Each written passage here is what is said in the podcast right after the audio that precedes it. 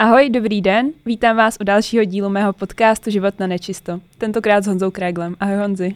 Ahoj, všechny vás zdravím. Děkuji za pozvání. Honza je sportovec, profesionální trenér, manažer, mentor a sportovní konzultant a podílí se také mimo jiné na projektu zabývající se sportovními talenty. Honzi, uh, pojďme úplně na tvůj začátek uh, a to je hokej. uh, co pro tebe znamená, když se řekne slovo hokej? Tak pro mě už je to celoživotní vášeň, to je jako jednoznačně, to je, to je něco, co mě upoutalo jako malýho, zjížděl jsem k tomu a, a postupně jsem si jako v hlavě, ne, že bych si klad nějaký cíle, ale takový ty první body, co tě jako přitahuje k tomu hokeji jako dítě, to, je ty emoce, tak to tam jako postupně bylo, měl jsem šanci celkem si to splnit. A celkově pro mě hokej sport a sport je pro mě jako fantastický výchovný prostředek, který já nemusím stahovat nutně jenom k té profesionální úrovni, ale celkově k tomu výchově tomu dítěte a rozvoji té osobnosti a, a tak jako na to koukám a koukám i na to, co mi ten sport jako může nabídnout dál v tom jako reálném životě. Nejenom samozřejmě mě, ale lidem okolo. Mm-hmm. Super, děkuji. A jak probíhal tvůj rozvoj po té sportovní stránce? Protože přeci jen uh, teďka to probíhá úplně jako diametrálně jinak. Jak to probíhalo u tebe? Tak já jsem měl kliku v tom, že za první teďka byl profesionální sportovec. Vyrůstal jsem v tom sportovním prostředí vlastně celou dobu a mamka a i vlastně babička dělali ve všem jako podporovali s tím, že my jsme měli pořád nějaké aktivity. My jsme jako malí asi nepamatuju moc, že bychom byli doma někde o víkendech, ale buď jsme byli někde na hradech, nebo jsme byli vlastně s tou partou okolo hokeje na nějakých turnajích, a, nebo jsme lezli po stromech a celkově si myslím, že jsem si vybudoval nějaký vztah k tomu pohybu pozitivní emoce k tomu, že můžeš trávit ten čas s lidma okolo, může to být zábavnou formou a samozřejmě jako je to byl to jeden velký zážitek, furt někam líst, někde mm-hmm. padat, někde, někde něco hrát. Takže já to jako vnímám, že ten začátek byl podpořený celou tou rodinou a postupně jsem si k tomu našel vztah a bylo to založené hodně na všestranosti. Fakt jsme dělali, co jsme jako mohli, na co, na co, nám, mm-hmm. co nám přišlo do ruky a myslím si, že to je velký, velký jako základ pro to, aby se ty děti celkově mohly uh, všestranně rozvíjet. Tak si myslím, že tohle je klíč. Uh-huh. A co považuje za tvůj největší úspěch uh, ve sportu nebo v hokeji? Ty jsi říkal, že jsi dělal asi víc sportu, nebo že jsi tak jako hodně hýbal celkově, uh, že si nepamatuješ, že by ses nehýbal. Ale co je pro tebe takový ten největší úspěch v tom sportu? Jako hokejista a jsem měl vlastně cíl, protože jsem si v, určitý, v určitém období jsem si jako reálně uvědomil, že mý spolužáci a kamarádi, nebo spoluhráči a kamarádi, a já nevím, Jakub, Jakub Vodáček, Michal Frolík, Radek Smoleňák, Jirka Tlustý a, a, a další.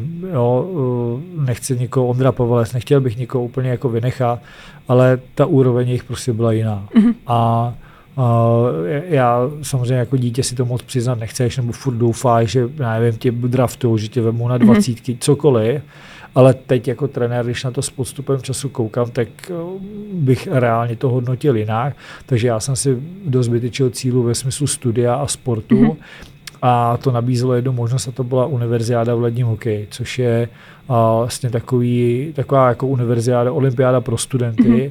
a tam jsem si přál, že bych se toho mohl zúčastnit s tím lvíčkem jako na prsou a být jako součástí jednou národního týmu.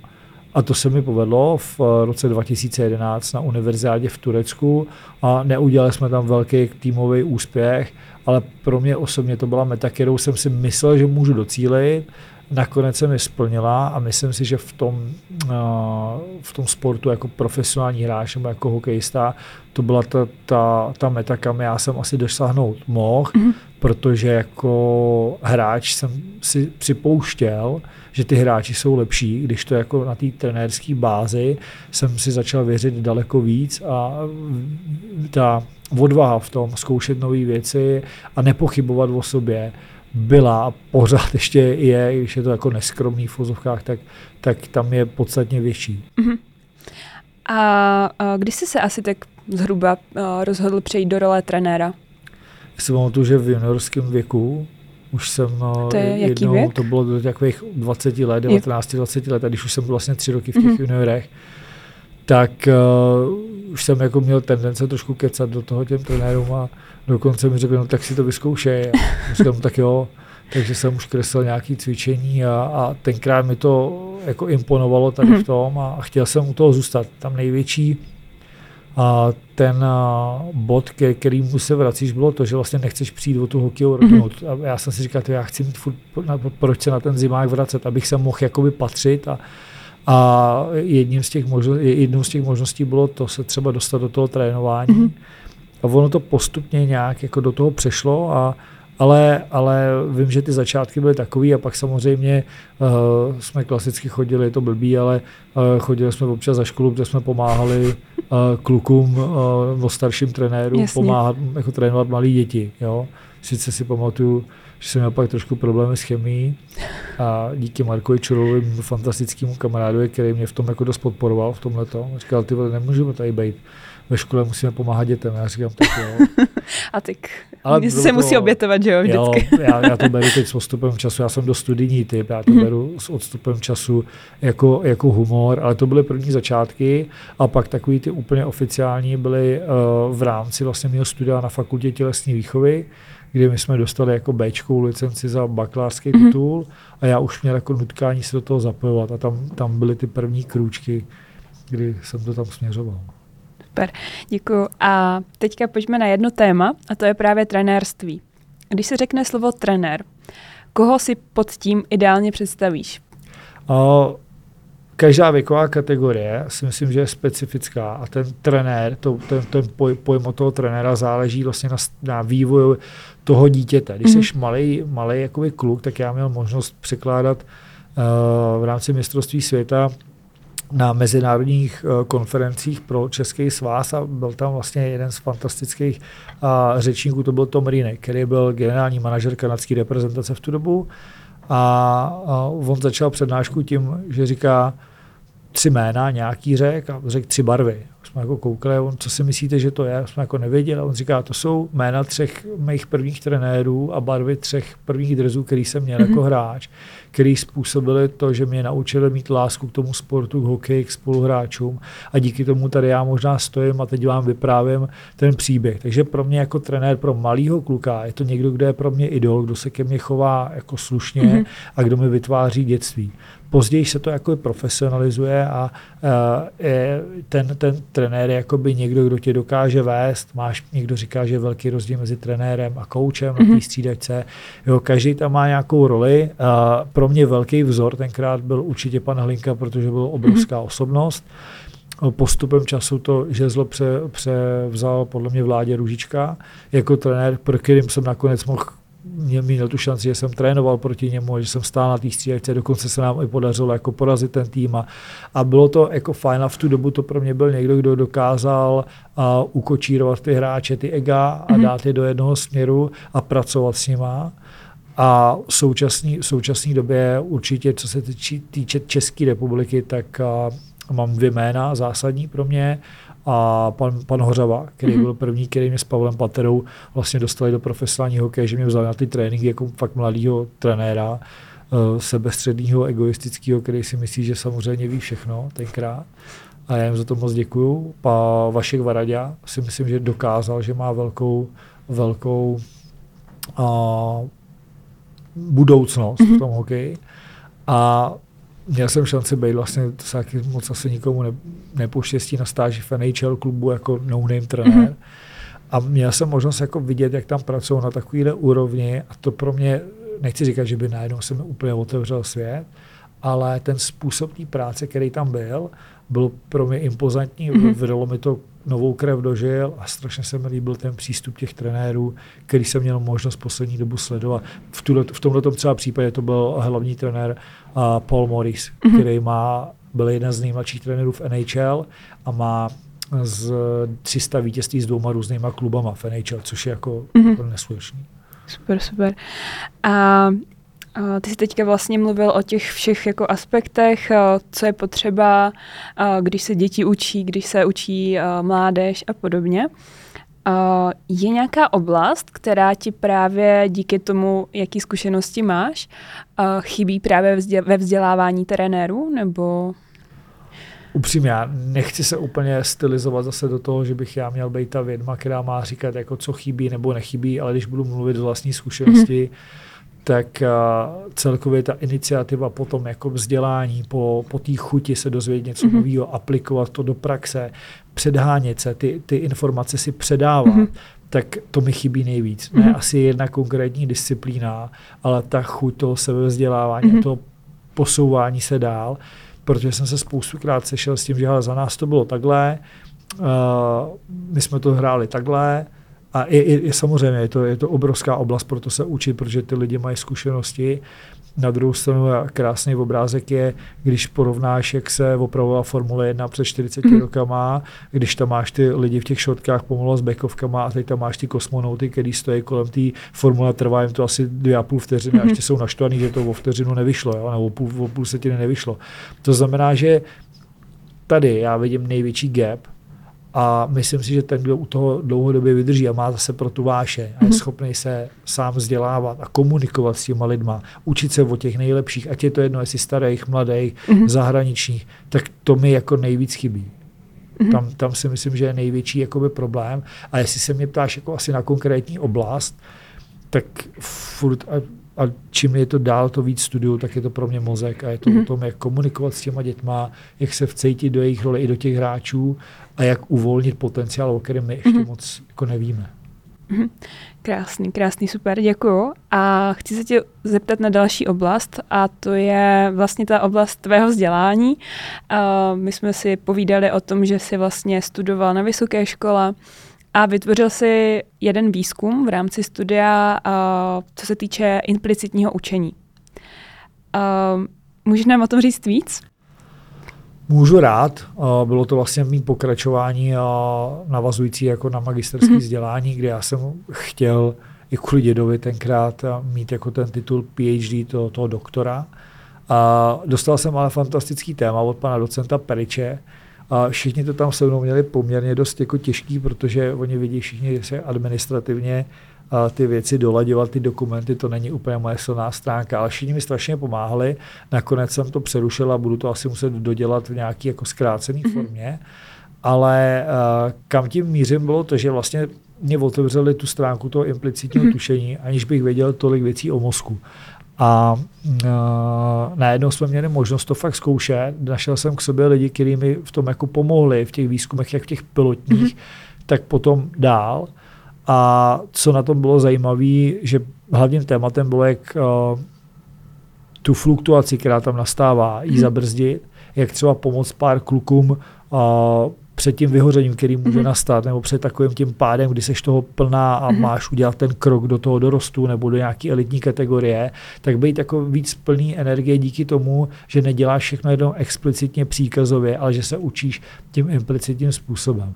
A nám v tom třeba pilotním výzkumu vyšlo, když jsme měli kontrolní skupinu, jedna, dva a experimentální skupinu, tak s tou, kterou já jsem pracoval, tak nám výsledky na testovaných drahách vyšly v jako poměrně značných zlepšení. Mm-hmm. V té druhé, kde měli fantastického trenéra v té kontrolní skupině, tak uh, na tom byli taky dobře, ale ne, nedosahovalo to mm-hmm. takovýhle výsledku. A tu jednu, kterou jsme nechali úplně random, tak ta se dokonce ještě zhoršila. A i když nevím čísla, tak pro mě nejimpozitnější věc, která na tom byla, že ty kluci chodili z toho tréninku, jak to bylo soutěžního mhm. charakteru, mm-hmm. tak prostě tam byly ty emoce. Hele, kolik jsi měl bodů a jak to bylo, kolik jsem měl a tohle. A, a co bylo úplně největší pecka, že já jsem je vlastně stylizoval do role fair play, mm-hmm. aby si dokázali přiznat, buď něco udělali špatně a tak. A prostě přišel kluk a řekl, trenére, já se omlouvám, já jsem to tam zkrátil. Nebo já jsem byl zprostej, neměl jsem, strněte mi bod.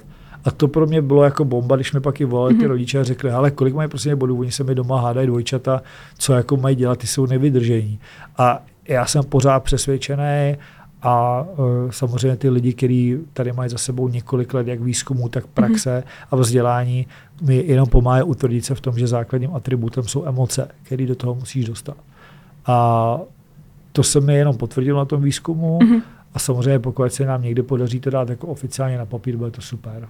A chtěl bys to třeba nějak rozšiřovat? Jako i my třeba mimo hokej? Nebo... Já si myslím, že to je aplikovatelný kdekoliv. Já se neodvažuji považovat za jako nějaký úplně experta, protože těch výzkumů hodně to probíhalo na Huntingtových chorobách mm-hmm. a na lidech, kteří opravdu měli nějaký jako problém pro nás je tohleto sranda, protože se mm-hmm. zabýváš jako zdravýma dětma a v úzovkách hokejem. Ale o tom implicitním učení se začíná Uh, minimálně v Česku, protože světově už je to, jako nechci říkat fenomén, ale je to téma, který je dlouhodobě rozvíjený. A myslím, že v tom Česku už se to začíná dostávat do podvědomí a vnímáme to jako mm. jeden z možností super rozvoje, protože je to vlastně pořád teorie nějaký zkušenosti, nějaký, co se stane, teorie pokusu o omylu a těch věcí, které jsou jako nevědomí. Mm-hmm. A to je to, co ti pak rozhoduje i v tom zápase, i vlastně v životě, kdekoliv, jestli můžeš být v něčem třeba víc úspěšný nebo ne, pokud ten proces jde sám. Jasně, je to takový život na nečisto. Tak. uh, hele, já jsem na internetu hledala, že vlastně hm, kromě toho, že ty jsi ho- hokejový trenér a působíš v různých projektech, tak jsem našla, že jsi byl čtyři roky generálním manažerem uh, mládeže. Můžeš nám říct, co to vlastně celkově znamená? Co to bylo za funkce, jak to probíhalo a řeknu, co bylo náplní? Já, nebo já, já vám řeknu, co to bylo v mých očích na začátku. Jo. Přijdu, jo, něco se nám osvědčilo jako v trenérských uh, těch procesech, mm-hmm. přijdu, řeknu to kolegům nadšeně, předám jim to, oni to budou dělat, vyhrajeme intergalaktický pohár, budeme uh, známí, šťastní, budeme se objímat a budeme se mít rádi. A Jarda nás bude mít rád, protože jsme vytvořili další jágry.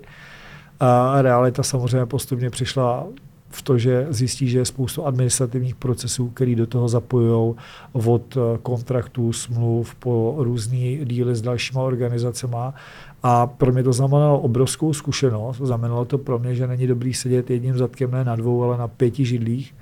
A ta práce jako taková byla fantastická v tom, že ta interakce byla s dětma, mm-hmm. s rodičema, s majitelama firem a s trenérama. V tom to bylo jako úžasný.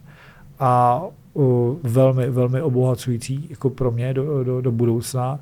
Na druhou stranu a to byl obrovský závazek, mhm. který jako určitě mediálně nedopad po těch čtyřech letech, tak jak já jsem si představoval a je úplně v klidu si myslím, že si můžu říct, že určitě nějaká část, nechci říkat viny neúspěchu, ale mm-hmm. určitě je, je potřeba říct, že jsem za to byl zodpovědný a že ty věci uh, by se třeba dělaly už jinak ale bylo to o tom vést lidi, bylo o tom a být třeba vzorem i pro ty malé děti, mm-hmm. být komunikovat s těma rodičema o těch nepříjemných věcech, hlavně o těch příjemných se komunikuje skvěle, ale i o těch nepříjemných a pak samozřejmě volit nějaký strategie o tom, jak ty hráče posouvat, developovat a tak.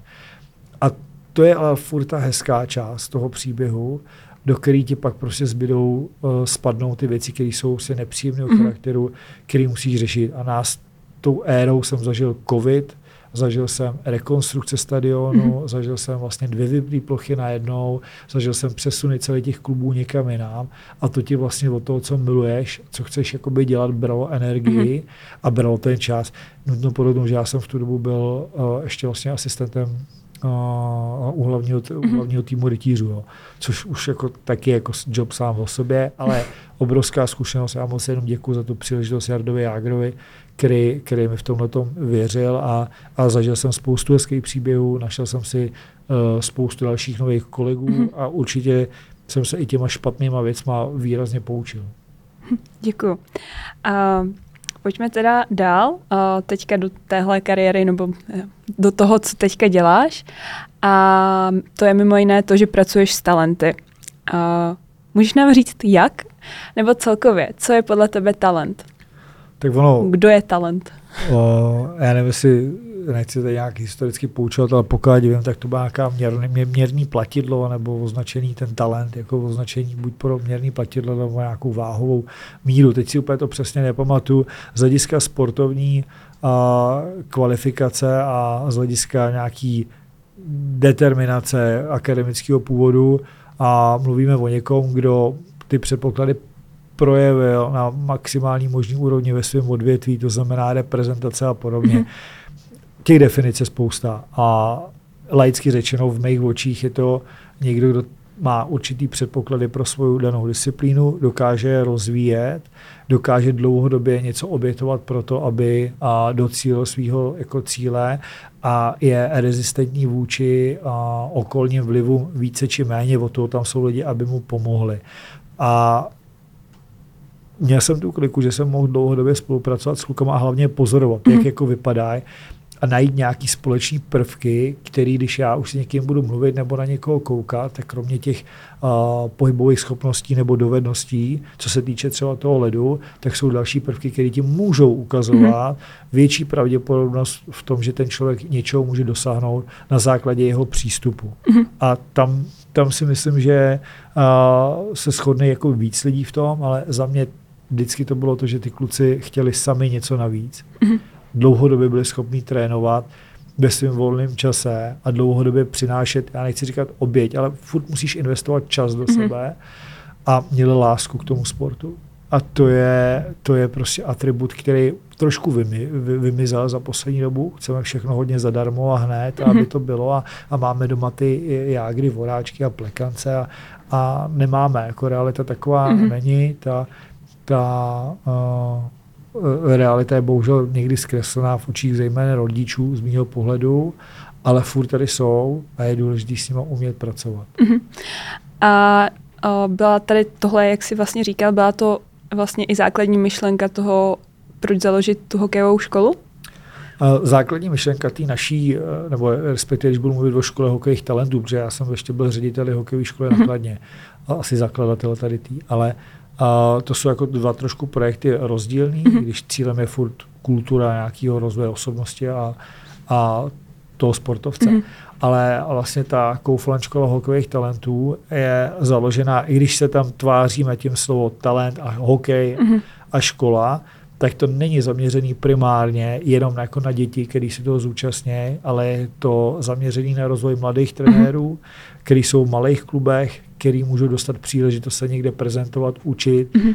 vzdělávat se, aby postupně převzali třeba manažerský role v těch svých, mana, v těch svých malých klubech a mhm. předávali to know-how dál. To znamená, že to je jedna část, mm-hmm. nějaká akademie uh, pro ty trenéry, kde my jsme se dozvěděli, nebo respektive z těch výzkumů vyplývá, že 90% a sportovních klubů, a speciálně v hokeji, vedou lidi, kteří mají lásku třeba k tomu sportu nebo vztah, ale nemají manažerské mhm. vzdělání. Jo? A nebo ta kombinace té kariéry a manažerského vzdělání tam absentuje. Takže my jsme chtěli, aby ty kluci kromě toho hokeje dokázali přemýšlet i manažersky, i v řízení lidí a tady tím způsobem, to je jedna věc. Druhá věc, že eh, my spolupracujeme vlastně na tom, že během toho hokejového kempu jsou i různý workshopy, mm-hmm. kde se zaměřujeme na lifestyle, což je, aby věděli, jak jíst, a aby věděli, jak spát, aby věděli, jak se hýbat, co je pro to tělo takový jako ten důležitý. Komplex. Takový ten komplex, mm-hmm. kde kombinujeme ty přednášky a chceme ale, aby to slyšeli rodiče. Snažíme se, aby to bylo i a, komunikačně schopný a převzít i pro ty děti, protože musíš mluvit jiným jazykem a jiný informace jim předávat, ale chceme vzdělávat i ty rodiče, mm-hmm. protože musíš pracovat v takovém tom trůhelníku rodič, trenér, dítě, rodič, trenér, škola, protože samozřejmě častokrát ty rodiče dají do nějakého kurzu tancování, do nějakého kurzu gymnastiky a chceme z vás mít čáslavskou a trenéři zblázněte se. Mm-hmm ale je potřeba si uvědomit, že ten rodič většinou ovlivňuje to dítě 7 hodin, ten trenér třeba dvě denně a škola pět. Hmm. A pokud v současné době, protože nemáme tu spontánní aktivitu dětí, tak v současné době, pokud nejsme schopní tohleto skloubit dohromady, tak eh, šance, že to dítě, pokud je to jeho přání, dosáhne toho svého topu, mm-hmm. se tím pádem poměrně minimalizuje, pokud tady ty subjekty nepracují spolu, mm-hmm. nejdou správným směrem, a je to většinou nesystémová akce, kdy vznikne mm-hmm. nějaká hvězda nebo sportovní celebrita a je to i na základě toho, že ty předpoklady pro ten svůj sport mají nepopsatelně vyšší. Mm-hmm. Že tohle je jako další část a celkově chceme vymyslet třeba nebo ukázat nějaký směr, kudy bychom se mohli jako třeba Český svaz hokeje nebo kudy by se ty cesty mohly uh, ubírat, bez toho, aniž bychom ukazovali na někoho, jestli něco dělá dobře, špatně. A chtěli bychom, aby lidi spolu komunikovali, aby naučili mít vztah mm-hmm. mezi sebou. A samozřejmě z hlediska toho hokeje se chceme věnovat atributům, který nemáš tolik šanci uh, během té sezóny normální třeba dělat během těch uh, pravidelných týdnů, co oni mají ve svých klubech. A a chceme rozvíjet atributy, které jsou charakteristické pro český hokej, a to je mm-hmm. především hokejová nějaká chytrost. Mm-hmm. A pak je tam samozřejmě bruslení a zakončení, v kterém si myslím, že zaostáváme za světem. A brali jste někde inspirace při založení, protože tady toto je zrovna třeba uh, i moje téma, který já řeším teda v oblasti estetických sportů, ale brali jste někde jakoby inspiraci na to, jak to postavit, jak to kombinovat, uh, nebo to prostě vzniklo tak jako no, implicitně? To, implicitně to vzniklo. Vzniklo to vlastně úplně z projektu, který jsme na začátku chtěli nastavit ve smyslu spolupráce Rytíři Kladno mm-hmm. a, mhm. a společnosti Kaufland jako generálního partnera. A vlastně vyšel z toho postupně tady ten projekt, do kterého se zapojovali lidi, kteří eh, měli zaplý společný humor, mm-hmm. měli do toho co přidat a měli do toho vlastně chutít a mhm. postupně jsme to vylepšovali. A kromě lifestylu se do toho postupně převzali nějaká psychologie na mentální mm-hmm. coaching, celkově psychologie, aby ty rodiče dokázali rozpoznat, prostě dítě má problém, že to není jenom, že si to usmyslelo, že mu je blbě nebo že brečí, ale hledat ty příčiny, mm-hmm. zároveň vědět, jak mu pomoct, zároveň instruovat ty trenéry, aby mm-hmm. věděli, jak s těma dětma pracovat a i ty děti ponaučit o tom, co se může dít a jak to třeba mm-hmm. řešit.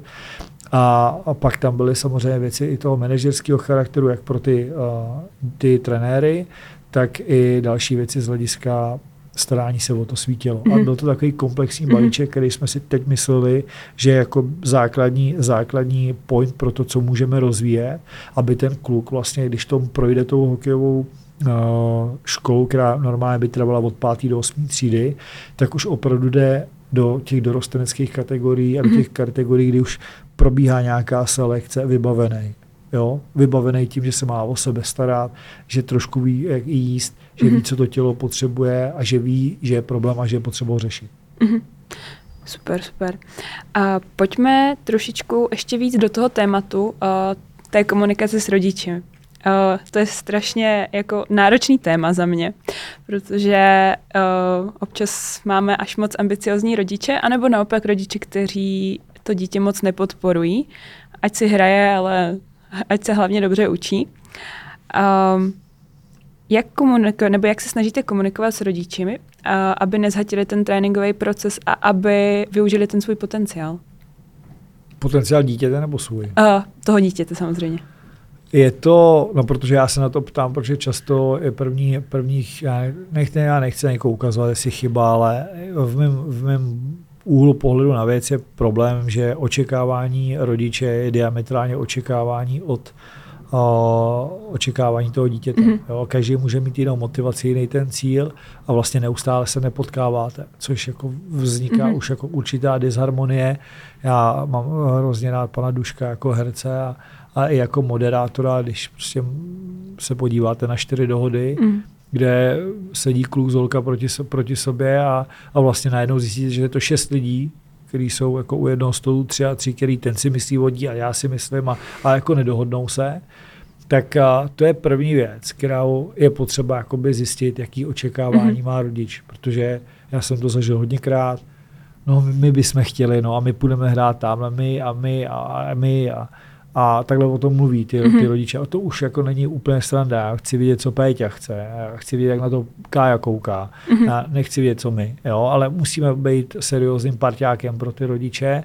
Ne po každý najdeš společnou cestu, mm-hmm. ale pokud ne, tak je fajn si podat ruce a stručně říct, OK, tady máte jiný směr, a my vám popřejeme hodně štěstí, ale ta komunikace by měla být transparentní, Mělo by být jasně vidět, jako co chci jako trenér mm-hmm. a co čekám od toho rodiče. Čím rychleji se vymezají ty mantinely a dodržuje se ta struktura, tak tím líp to funguje. Ale a nebuďme naivní v tom, že ty ideální varianty se dějou, málo kdy nastává ideální varianta, mm-hmm. protože je zase hezký to jako řešit, ale a, ty konflikty a vzájemné nepochopení tam většinou nastává. Mm-hmm. Je, o tom, je to o tom, jak si nastavit ten argumentační svůj uh, přístup k tomu, abych já dokázal najít společnou řeč jak s tím rodičem, tak s tím dítětem.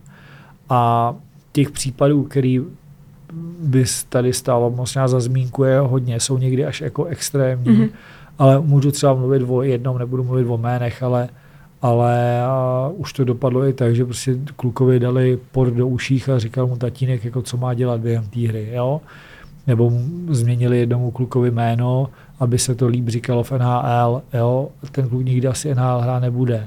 A je to přílišná ambice mm. toho rodiče, který může mít neuvěřitelně negativní vliv na vývoj toho svého dítěte. Že jdu až za tu hranici té etiky. Absolutně. Mm. A pak jsou ale tady zase příběhy, protože aby jsme zase neukazovali na jednom stranu, a jde o dosažení maximálního nějakého úspěchu, Podívám se třeba například Šárky Záhrobský, která mm-hmm. vlastně největší úspěch měla pod taťkou, který byl na ní velmi náročný, mm-hmm. na tu přípravu a dosáhla nějakého jako maximálního možného asi pro ní výsledku. A těch případů je OK. Já vůbec nevím, jaký tam byl příběh. Vím, že s tatínkem se pak nějak rozkmotřila, ale od té doby už uh, takový zásadní výsledek nebo tu mm-hmm. výkonnost jako neměla. A těch případů je X vlastně v tom, v, v, ve všech sportovních odvětví a je potřeba si najít po naučení nějakou linii a svoji jako vizi, mm-hmm. za kterou jsem schopný se postavit jak argumentačně, tak i sám sobě jako ze svým svědomím, jestli to dělám opravdu s nějakým souladu s tím, co chci, anebo jestli je to nějaký uh, jiný jako skrytý důvod. Mm-hmm. Děkuji, děkuji. A chci se tě zeptat ještě uh, z té druhé strany. Uh, pokud vidíš třeba ty jako trenér, že to dítě má nějaký větší potenciál, má nějaký v uvozovkách talent a už tam jste i s rodičema nějak CCA zhruba na stejné linii, jak komunikovat s dítětem, protože jsou děti, když se prostě jako dozví, že OK, má talent, tak přestane makat. Nebo naopak to potom začne přehánět. Kde najít tu hranici tedy tohoto? Jak komunikovat vlastně o tom talentu s tím dítětem? A já si myslím, že je to hodně individuálně, záleží prostě na ontogenezi mozku mm-hmm. v daném jako věku. To je prostě hrozný rozdíl. Samozřejmě jinak ti to bude brát 15 letý puberták, který už zajímají holky a jinak eh, o 10 letý dítě, mm-hmm. který si hraje s Pokémonem, když ona ta doba už je jakoby jiná. Ale a, já, co můžu mluvit za sebe, tak a, ty kluci, kteří to dotáhli nejdál a měl jsem opravdu šanci dlouhodobě pozorovat nebo mm-hmm. být součástí toho projektu, tak tady ty ambice eh, jako neměli to, to spichnutí. Mm-hmm. Oni byli pokorní a oni pracovali a dokonce mám celkem teď hezký příběh. Já vlastně jsem seděl v té kabině těch Panthers, kde kde jsem jim vyprávěl jeden den o, o klukovi, který ho jako oni draftovali a že s ním mm-hmm. dlouhodobě spolupracují o Marku Alšerovi. Nejenom o něm, ale zrovna se to hodilo k těm Panthers. Oni ho za dva dny podepsali já jsem seděl v té kanceláři a říkám, kluci, vy jste podepsali, jo, jo, já jsem říkal pár příběhů o něm. Oni ho za dva dny podepsali. Já jsem fakt měl jsem jako pocit štěstí i za něj. Mm-hmm. Měla to radost a on mi napsal SMS, kdy mi řekl, kouči, já vám za všechno děkuju a chtěl bych vám říct, že to, co jste mi řekl v osmý třídě, že uh, když jsem zařval na jednoho svého spoluhráče něco z prostého, když jste mi řekl, že jestli takhle se chci chovat ke svým spoluhráčům, že to nikdy někomu moc daleko nedotáhnu, mm-hmm. tak já vám chci říct, že jsem to od té doby neudělal. Jo, a, a to, to bylo pro mě jako největší takový ocenění, že si tomu člověku by mohla něco dát a ty kluky, který já jsem mohl dlouhodobě s nima spolupracovat, tak uh, měli tady tu linku, že oni byli jako pokorní a chtěli na sobě pracovat a neukázovali totiž jako vedle, mm-hmm. co kdyby a kdyby, ale prostě pracovali. A já věřím, že to do budoucna a jim to pomůže udělat kroky další. A myslíš si, že ta pokora se dá v úvozovkách vypěstovat v tom hráči? Nebo to jsou tak jako všeobecný, je potřeba tam nějakých různých aspektů, ať už ze strany rodiče, trenéra a všeho? A nebo to má člověk vrozený? My se bavíme teď jako v hokeji a o nějaký jako pokoře a o tom, jak má někdo přístup a jak ho má diametrálně změnit, ale ale uh, ty situace se dějou v reálném životě hmm. kdekoliv. E, jo, prostě přijde s nějakým přesvědčením, odvedou tě jako mladýho kluka do války, vrátíš se, vrátíš se bez nohy v úzovkách hmm. a najednou přehodnotíš ten svůj svět, protože ty uh, věci tě donutějí. A já jsem měl možnost číst jako novou knižku od Toma Severno, uh, kde se zabývá uh, environmentální epigenetikou mm-hmm. a on, oni vlastně tvrdí, že všechny ty věci se dají, už i ta Darwinová teorie je trošku potlačená, že ty věci se dají jakoby měnit. Mm-hmm. Utváří tě prostředí. Jo. Oni to ukazovali na bakteriích, tuším, že nebyli schopni normálně přijmout určitou potravu a protože neměli jinou, tak se vlastně na to přizpůsobili a museli, to, museli ty bakterie se tím živit. a najednou žijou. A já jsem přesvědčený o tom, že jde všechno, mm-hmm. že ty limity nejsou a určitě pan profesor Honzara, který ho považuji za velmi dobrýho kamaráda, by mi řekl, že limity si tvoříme asi stejně jenom my.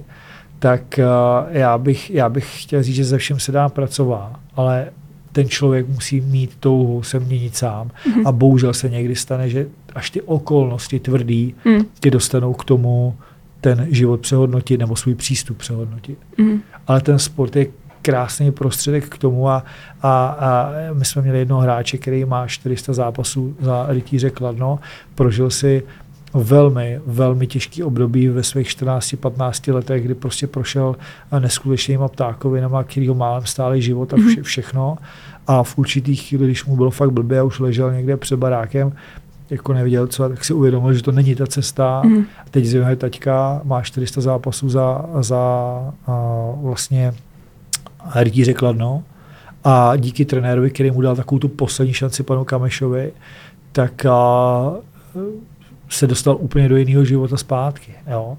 Já si myslím, že naším cílem by mělo být, že ještě když nejde o ten život, a teď s těma klukama tohle řešit, tak je tam nas, na, na, nastavit včas, bez nějaký události, která jim musí ten život diametrálně změnit. Mm-hmm. To je krásná věta. Uh, chtěla bych ti, uh, Honzi, dát prostor teďka na závěr, uh, říct, ať už sportovcům, trenérům, rodičům, ale vlastně všem, uh, kdyby si měla vypíchnout z našeho rozhovoru takový to gro, co by to bylo? ať se, ať se vlastně naučí vnímat jak sebe, jak ty rodiče a naučíme ty děti vnímat sebe a věci okolo, aby jsme našli cestu k sami k sobě, aby jsme si uvědomili, že vlastně všechno ovlivňuje mozek a to, jak to vnímáme a že vlastně jenom to, co vidíme, to, to zranění, ty, ty ruky zla, eh, ruce zlomený a vymknutý kotníky, že sice samozřejmě je to nepříjemný, bolí to, ale většinou víme, jak jako na to, ale to, co může způsobit vlastně poranění té duše nebo, nebo narušení takové té rovnováhy toho, toho člověka, jako toho malého človíčka, že je někdy daleko horší a je to, je to o našem jenom přístupu, jak my se naučíme vnímat sami sebe a vnímat ostatní a, a dávat pozornost správným směrem a, a investovat ten čas do věcí, které mají jako smysl a hlavně nás baví.